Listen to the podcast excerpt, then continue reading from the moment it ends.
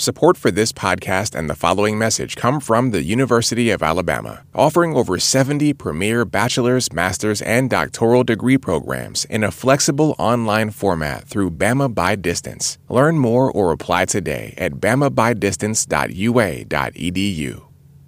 Before we get started, we want to acknowledge the death of writer Toni Morrison. She died on Monday. She was 88. She won the Pulitzer Prize. She won the Nobel Prize. She won the Presidential Medal of Freedom, and she won the National Humanities Medal. Books like Beloved, Sula, The Bluest Eye, and Song of Solomon have inspired countless young writers and thinkers. There's a documentary called Toni Morrison, The Pieces I Am, that's in theaters in some cities right now, so seek that out. The way things worked out this week, after some discussion, we couldn't figure out a way to put together a show that would do justice to her work in the way we thought it deserved. But there's a flood of remembrances of her prose and her influence on and advocacy for other writers. There are also plenty of clips available where you can hear how she spoke about race and writing and life and beauty, and we encourage you to spend some time with those. We'll link to some favorite remembrances in the newsletter so you can hear from some of the people who felt her influence most keenly. She was a giant. She'll be greatly, greatly missed. What has muscles, wisecracks, muscles, car chases, muscles, and two big movie stars? The new film Hobbs and Shaw, starring Dwayne The Rock Johnson and Jason Statham. The two play their characters from the Fast and Furious franchise spun off into a fresh adventure. They race a mechanically enhanced super soldier played by Idris Elba to recover a deadly virus before it can melt the entire population of the planet into a series of small puddles. I'm Linda Holmes. We're talking about big fights and big budgets on today's Pop Culture Happy Hour from NPR, so don't go away. Support for NPR and the following message come from Netflix's Con Todo, presenting Brown Love, a new podcast that aims to bring together the best and brightest of Latino Hollywood to get real about the industry and all the things Latinx communities are talking about on your timeline. Each week, the show features a roundtable of Latino actors, including Diane Guerrero from Orange is the New Black and Jessica Marie Garcia from On My Block. New episodes of Brown Love drop every Tuesday. Subscribe now where you listen to podcasts. This message comes from NPR sponsor Pocket Casts. Whether you're new to Pocket Casts or have been a fan for years, as an NPR listener, they're offering you a free three month trial of Pocket Casts Plus, giving you all of the great features of their free mobile app, plus more. Listen to the podcasts you love and discover even more when you redeem your trial at pocketcasts.com slash NPR. Welcome back to Pop Culture Happy Hour. Joining us in the studio is writer Chris Klimek. Hey, Chris. I'm what you call a champagne problem, Linda. and joining us from New York is our friend Daisy Rosario, an executive producer at Stitcher. Hi, Daisy. Hello. And continuing our tour up and down the East Coast, joining us from NPR member station WHYY in Philadelphia is our friend Christina Tucker, co host of the Unfriendly Black Hotties podcast. Hey, Christina. Hey, friends. And of course, me back in the studio after several weeks away. It's so good to talk to all of you. And it's particularly good to be here to talk about a franchise that I have as much of a soft spot for as I do the Fast and Furious franchise. Because we should point out the technical title of this movie, the official title, is Fast and Furious Presents colon Hobbs and Shaw. Yes, it's totally groundbreaking. There are two ampersands in this title. Never been done. They Two said it couldn't be done. Two ampersands and a colon. All right. Everything changed. Daisy, are you a Fast and Furious person generally? Oh, yes. I mean, like many people, I came to it late. I had seen the originals and I really liked the trajectory they took as they went on. Right. But I am. I am one of those people. And and how did you like this one? well, I mean, I just have to say that this movie had everything. It had everything. It had wrestling references. It had Instagram references. It had the correct pronunciation of Samoa, followed by a white mm. person saying Samoa. It had self awareness. It had crazy action sequences. And of course, because it is part of the Fast and Furious franchise, it had a diverse cast and a message about family. It's true. It's true. I tend to sort of agree. It does. It is that sort of what could you possibly ask for? Christina Tucker, what did you think? At some point during this film, I murmured, give this movie 16 Oscars. And then I walked out of the theater and literally immediately forgot everything that had just happened to me. But I had a fantastic time when I was there and I loved every minute of it. Yeah, it's funny. Chris and I saw the film together, and my reaction to these movies, and Chris knows this because he's seen these movies with me before, is that I always, at some point during the movie, just say "Yay!" and clap my hands. Usually during the movie at some point, and I did that. But then Chris and I went and had a drink, and once we had had a drink, I said to him, "The problem is I've already forgotten everything that happened during that movie." Yeah. Chris, you tend to be, I don't want to say the wet blanket of the Fast and Furious franchise, but the more, more of a saturated textile, uh, smothering, try, trying to. You are uh, the yes, saturated the- textile of the Fast and Furious franchise. Tell me why, as a guy who likes a punching movie, Absolutely. you you persistently have I know. issues with I this have. I have so many, so many chips on my shoulder. It's true. Even though I enjoy watching them with you, I enjoy being in the Right. in the Holmesian our- it's enthusiasm our field. That It's uh, true. yes, yes. Okay, so when I reviewed the Fate of the Furious, I asked the question: Why just rip off Point Break as the first Fast and Furious did, when you can rip off everything? In Hobbs and Shaw, we get to a point where cyborg Idris Elba has his back split open and he is being welded back together after a battle in which his uh, hyperalloy combat chassis has been damaged. Yep. He is speaking to a disembodied, electronically altered voice who is telling him they could be great assets if they could be turned to the dark side. Come on. Come on. Like the you know, it's a little bit of like the as I said in my review like the, yes, there is there is petty larceny and then there reaction. is Grand Theft Auto. Uh-huh. And and of course, you know, Fast and Furious, you want to go for Grand Theft Auto. I, I think to answer your question more seriously, you know, the first movie is so clearly templated on Point Break, which is a great woman directed action movie. When Justin Lin comes back for the next two, it's going to make 11 of these movies. Uh-huh. None of them have been directed by a woman. But that, that milieu. Don't use my like, own like- talking points against me. uh, sorry, yeah, yeah. But I, I mean, No, you're right, transposing right. the, the milieu of surf culture to Los Angeles street Uh-huh. racing culture, I mean, that's an interesting world. That's a great environment for a, for a movie. And as it has moved away from that and, and templated itself more on, on Mission Impossible, really Mission Impossible, I often feel like these movies are the Max Fisher players making Mission Impossible. and Star Wars, yes, and the yes. And uh, now, now I will say the the weird like I, I saw some people commenting on uh, a Kurosawa reference in the final act of this movie, which I didn't get. And I mean, I know I know my Kurosawa pretty well, but I haven't seen everything, and I, I didn't pick up on that.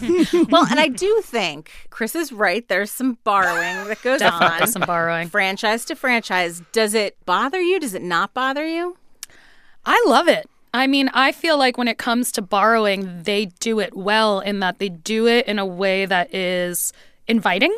It feels like they're going, hey, we probably all like a lot of the same stuff, actually, right? So let's just have fun with that, right? Uh-huh. And that and that to me is what really works about this franchise as someone who also loves action movies. I grew up almost not exclusively like honestly most the other things i found i found on my own but my mother was obsessed with action movies. We saw every single jean-claude van damme steven seagal every single movie opening weekend every friday night. That was the majority of my Oh, childhood. why why are we not married, Daisy? and then um but i also feel like there are times where those movies or people who like take a lot of pride not you chris but like people who take a lot of pride in loving those movies can be very gatekeepery right like and, Sure. and, and i feel this a lot in a lot of things i love i'm a huge sports fan as much as i love it i don't feel welcome in certain spaces around it i am a huge comics fan as much as i love it i don't feel welcome in certain spaces around it and these movies to me the references don't feel cheap. The references feel like, hey, let's just all get in on the fun Yeah. and let's keep going and and get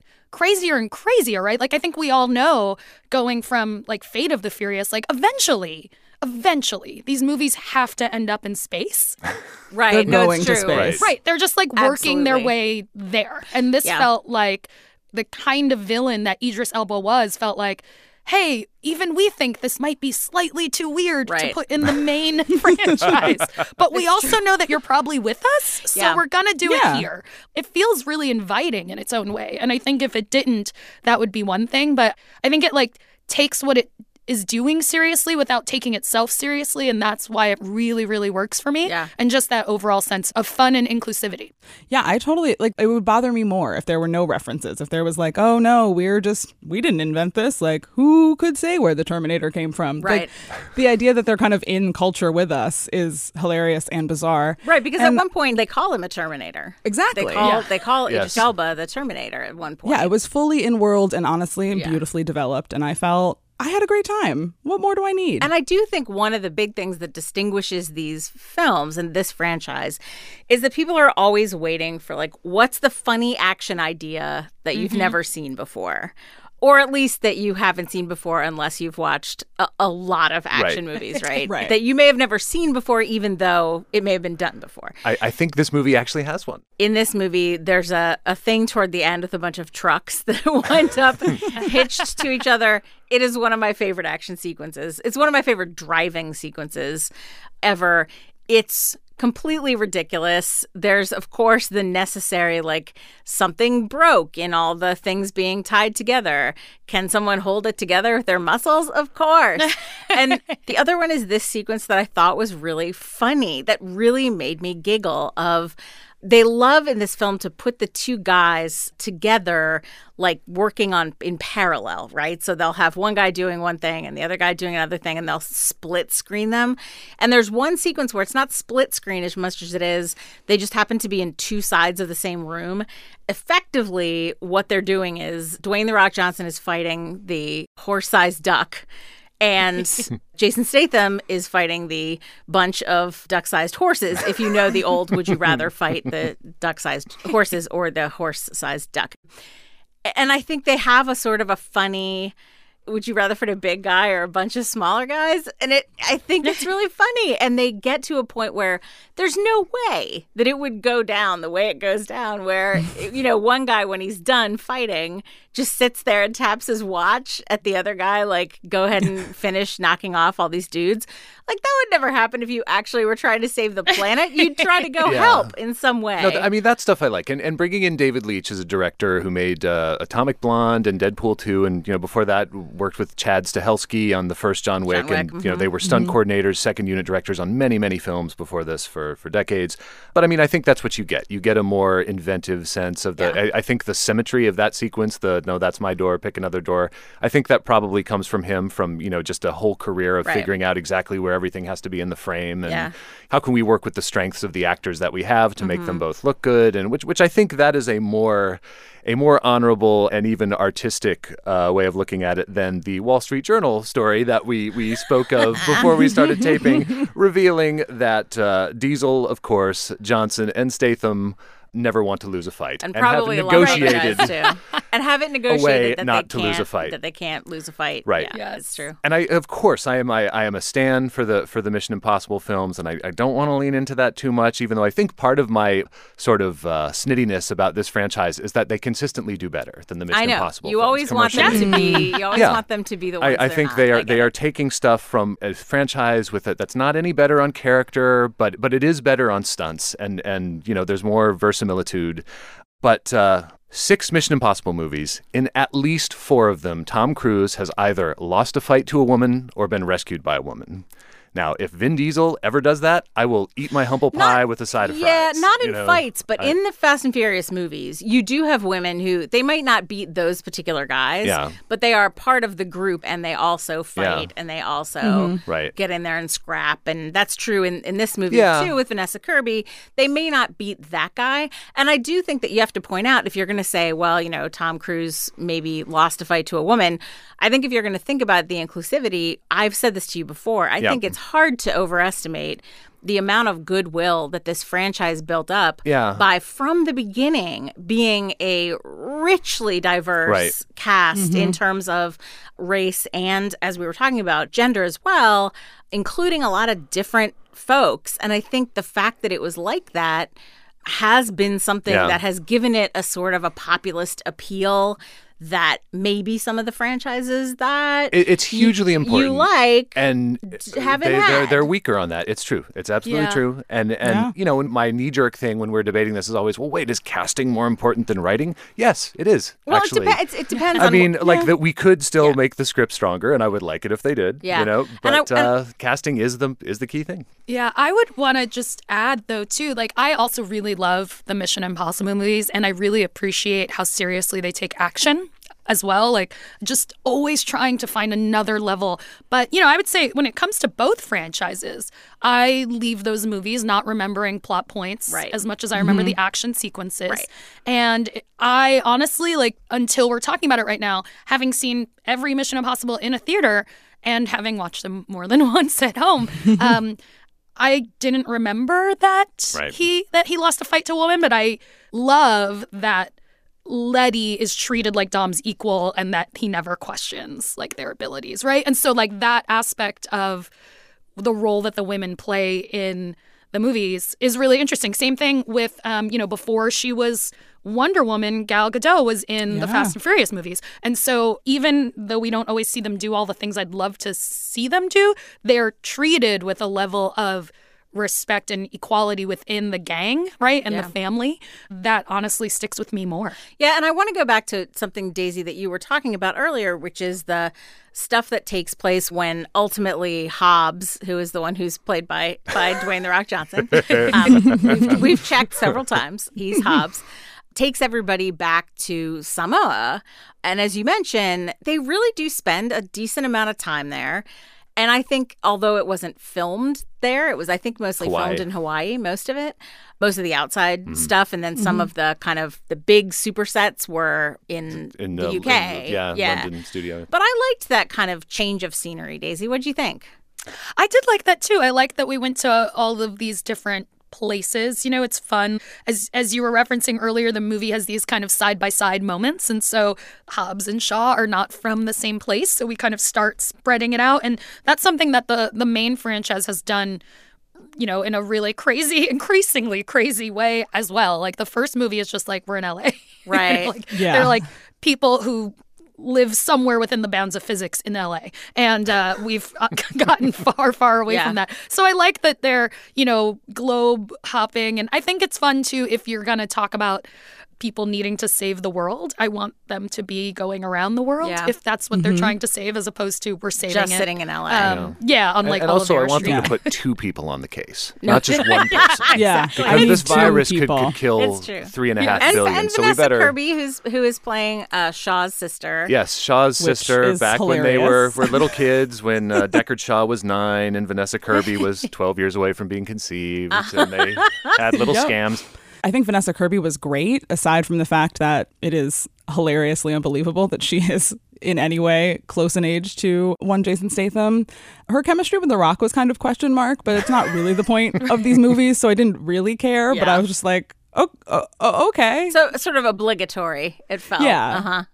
Yeah. And another thing that I talked about a little bit when I came out of this movie was there is a plot contrivance that sets up a big, giant, epic final battle without guns. Hmm. And it is not just the fact that with the enormous weight of actual gun violence, I am not always uh, psyched about watching a bunch of people shoot each other. Not that nobody shoots each other in the movie because they do, but when it all comes down, and this is kind of my one beef with the John Wick movies, I find the horse fighting and the book fighting and all that stuff really inventive. right. But then it comes down to just shooting a bunch Yeah. of people. And in this one, not only are you kind of spared that experience um, for the that Mm-hmm. final battle, but as always happens, it then pushes them to do other things, and that's how you get this the kind of truck fight, and you The, get the the. barrel of the monkeys truck v of, chopper. uh, and with the sort of together. the the and there's a whole there's again a story contrivance for this, but sort of the weapons that are at hand, but not guns. And I Right. was surprised how refreshing I found it when so often we talk about these kind of bombastic final sequences. And it's not that this isn't bombastic, because it is. but it's differently bombastic. It's not just a bunch of people shooting at each other, and I found it more interesting for that I, reason. I, I want to uh, quote one of uh, one of Hobbs's. Wait, Hobbs is Johnson, right? yes, uh huh. Hashtag get after it. Hashtag Project Rock. Hashtag, yes. Okay. Uh, he he rallies his uh, his extended family by saying they may have all the technology in the world, but we have heart. That's right. That's and it was beautiful, and I believed it. Well, that brings us to the end of our show. You can follow Chris at CT Klimek.